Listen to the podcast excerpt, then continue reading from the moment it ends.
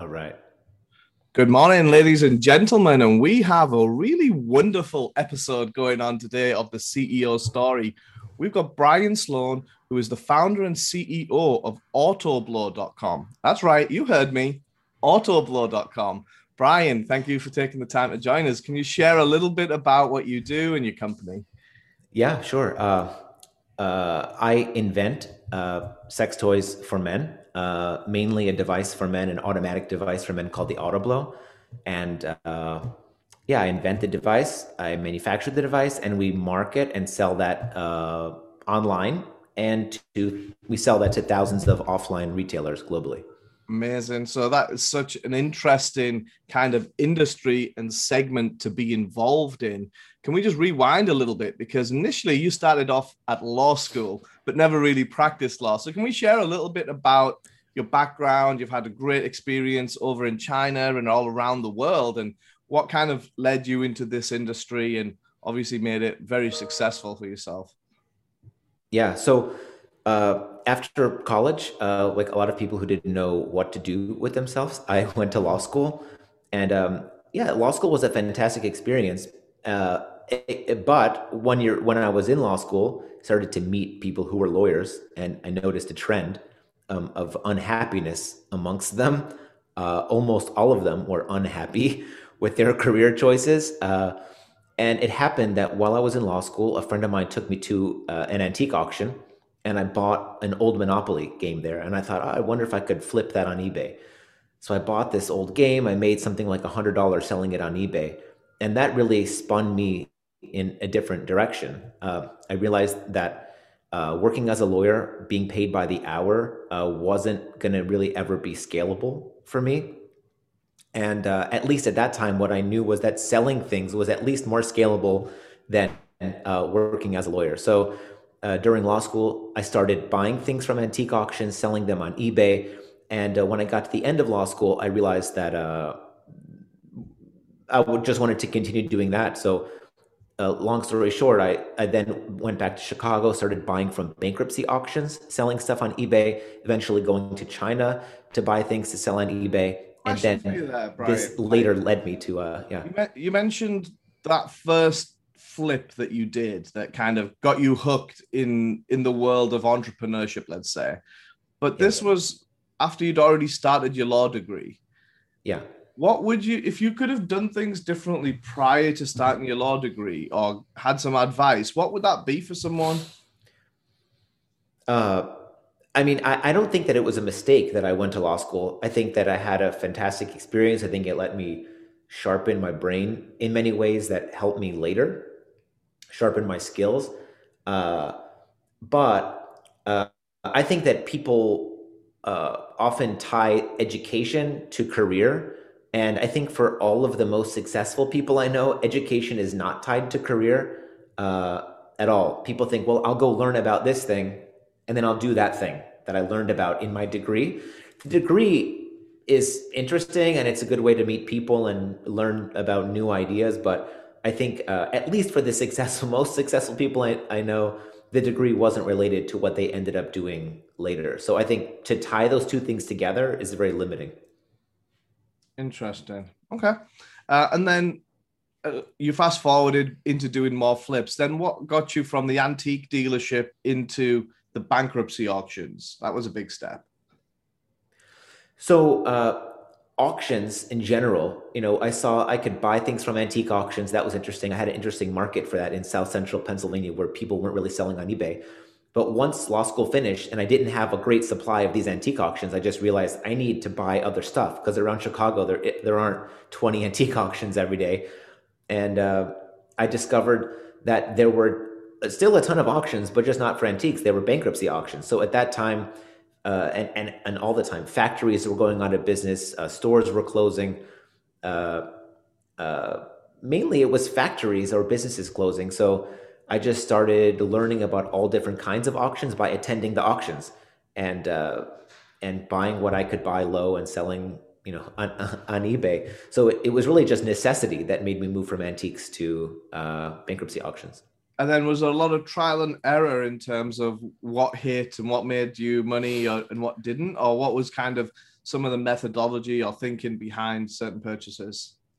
Well, at, so at the time, uh, I was sort of obsessed at that time with eBay. I spent, you know, I think hours every day looking at the finished auctions on eBay to understand the value of all kinds of things.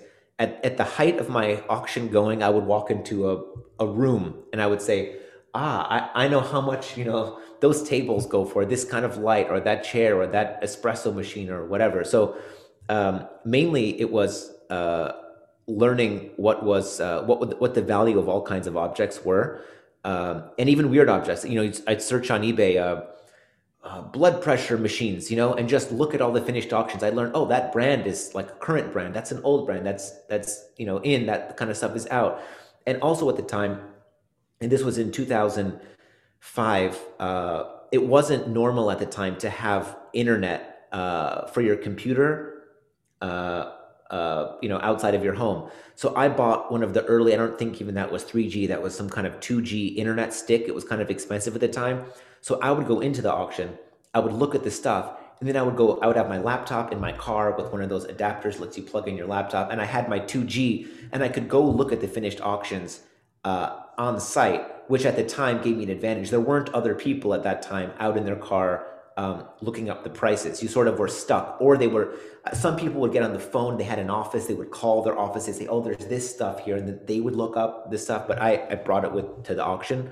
Um, this 2G uh, stick. So this was my advantage at the time. That is awesome. Just to think back to how much technology has evolved over the yeah. years, where now you can pretty much run a mil- multi-million dollar business just from your yes. cell phone, right? yeah, which is crazy. Great. Okay, so then we'll fast forward into your move to China. So how did that come about? And then obviously you spent a lot of time there. So how did you yeah. like it over there compared to Chicago? Yeah, it was uh, it was great. I lasted ten years. Um, what got me over there was that. Uh, well, first I went there. A, a friend of mine's brother from law school told me there was an antique market in Beijing, and he told me if you can't go to that market and find something that you can bring back to the United States to make money on, you must be an idiot. So I said, okay, I'll, I'll try a, a vacation to China and go to this antique market for a few weekends in a row. It's a weekend market. And uh, so I did that a single time thinking that was going to be, you know, something cool. Oh, I could pay for one trip by buying stuff. Uh, but it turned out that I went back on multiple additional trips over the next two years uh, met a very interesting community of entrepreneurs and people from all over the world, uh, including, of course, China. And I decided that's where I wanted to start the next phase of my life. And uh, at during that time, this kind of got me onto the adult side of selling things. Uh, it was it, I later learned in the same way that working as a lawyer wasn't scalable. Buying things from auctions and hauling them to my apartment and then listing them on eBay also was not scalable. So I wanted, I looked for something on eBay that seemed to have a limited supply, um, and I I, pick, I found the niche of latex fetish wear. So that was rubber uh, suits, uh, S and M kind of equipment, like rubber bags that people are trapped in with all kinds of uh, customizations. And I started, uh, I found a supplier in China from Alibaba. I started listing those on eBay. And so then I started to understand the world of, of latex fetish, what kind of stuff was needed, um, I started making things for people who are big and tall, in particular, uh, who couldn't order stuff from very expensive suppliers in England or Germany. And uh, so when I went to China, my plan was I'm going to learn how to sell my fetish wear online with a website uh, directly. That was sort of my only plan. I thought I can support myself with the antique auctions, and I'll also just uh, find someone to make me a website to get off of eBay and onto the internet directly. Let's break that down because there's a lot going on in that couple of sentences. So you honed in on an industry or a niche that you saw there was a high demand and there was a low supply of people competing in that area. And then you went about creating the infrastructure to build that out. And then rather than just sell on eBay, you created your own third party uh, website that you can control and build that relationship directly with the end customer so that you can you can kind of create your own fan base and following at that point yeah, exactly. Uh, what I did, you know, I had a website built, which at first was was poorly built. I didn't realize, but the most valuable thing I had was the email address of everyone who ever purchased from me on eBay. I mean, fetish wear, not antiques. Uh, whoever purchased fetish wear from you and everyone who ever emailed me with a question to ask about the fetish wear who wasn't a purchaser. So at the time I launched the website, it, this wasn't a huge number of email addresses, but let's say it's a, a thousand people, you know, but these are a thousand fetish wear buyers. So that's a valuable email list.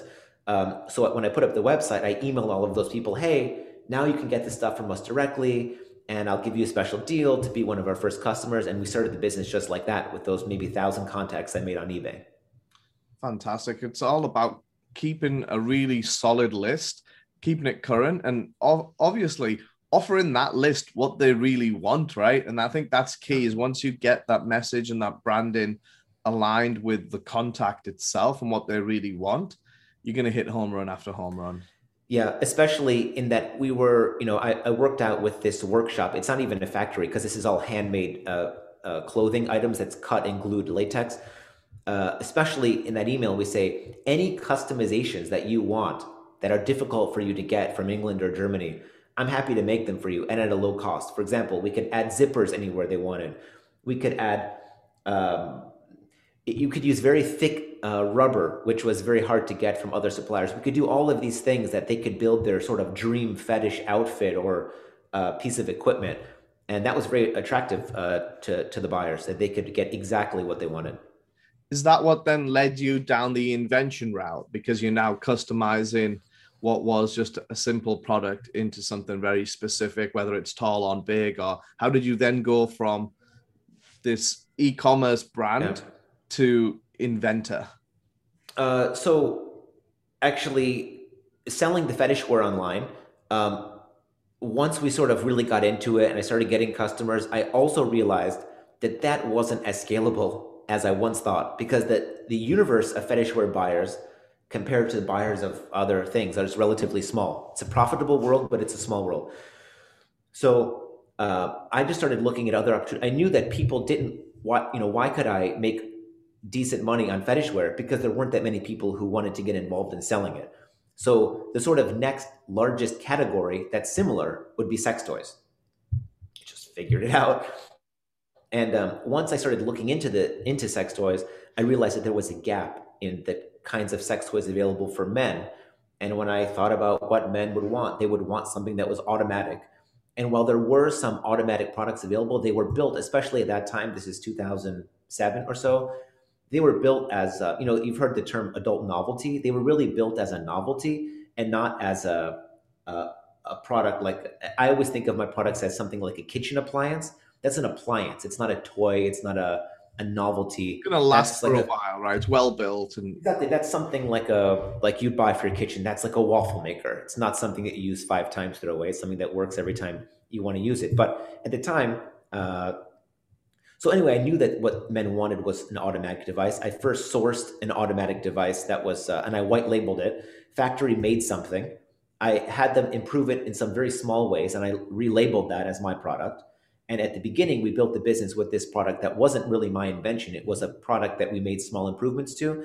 And then only once, really, after a few years of doing that uh, and learning about the industry, then I was ready to put the money into um, really inventing a new product. So for years, it was marketing, it was sourcing, marketing, selling, logistics, shipping, but it wasn't really invention until around 2012 is when I said I need to improve that original AutoBlow into something that's like an appliance. Uh, I realized that's what the problem in the market that there were no real appliances. So 2012 to 2014, that was really the development years of the uh, figuring out how to turn the toy into an appliance. And then you had some really unique uh, ways that you funded this. Can you talk a little bit about how you managed to get crowdfunding campaigns going and kind of went viral with that, really? Yeah. So, uh, you know, after the development process, which was also difficult, I, I, was a year into that process with one factory in Taiwan that failed. I lost like a full year on that development. Uh, I found the right factory, and once you know we got to that end stage, I needed around three hundred thousand uh, dollars to you know for molds and for making the first order, and I didn't have three hundred thousand uh, dollars at the time. I had an option to take uh, forget what it's called. It's a it's a uh, kind of loan based on your credit card receipts. So we had a decent business going at the time, selling Autoblow and some other sex toys. Um, and for something like 25 or 30% interest, they'll give you that $300,000 and you owe them uh, in, in nine months, you owe it back to them and you need to pay whatever, $80,000 for the, uh, for the uh, luxury of borrowing it from them. So that was my option, uh, which is a much better, was, which I thought was a much better option than giving equity. There were people interested in in buying a portion of my company for equity, but an $80,000 one-time payment would have been better than equity. But I also didn't really like the idea of an $80,000 one-time payment for borrowing 300. And uh, a friend of mine had um, a crowdfunding campaign at the time for a kind of desk that I, I saw worked. I got deeper into this space of crowdfunding and I thought, wow, no one's ever crowdfunded a sex toy like this before on at that time, Indiegogo. So I decided uh, I got the idea like on a Monday, and I think by Friday I had filmed this embarrassing video and uh, gotten it edited and and and put it up uh, on on Indiegogo. Fantastic. And then how much did you end up raising on Indiegogo? So at the time we pre-sold, uh, you know, something like three hundred thousand dollars of that product and uh, the campaign itself went viral around the world. Uh, there were links from everywhere, and uh, the story really, and you know, we had contacted media about this, and the story was first like, oh, now there's this machine that does you know X Y Z, but the story really became, wait, there's a machine that does X Y Z, and people are actually buying it, and they've actually you know broken a record for funding this kind of product.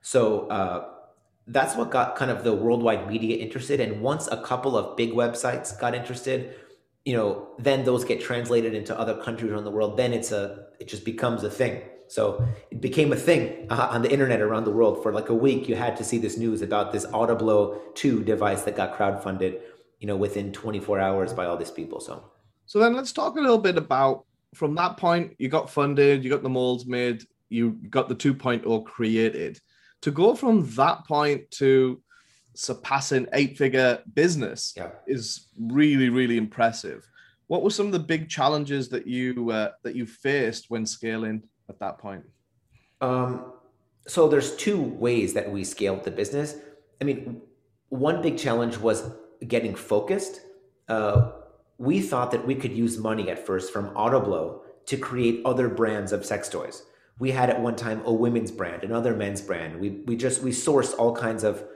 um, products from factories and put our brand on those products. We tried to go really wide with the product selection, and we scaled very slowly using that profit to create other brands. When we did that for years, um, but with uh, relatively high risk for inventory that sometimes just died because there wasn't enough demand for that kind of uh, other product. And um, once we started uh, selling more Autoblows through, um, you know, we sold through web and we started selling to retailers.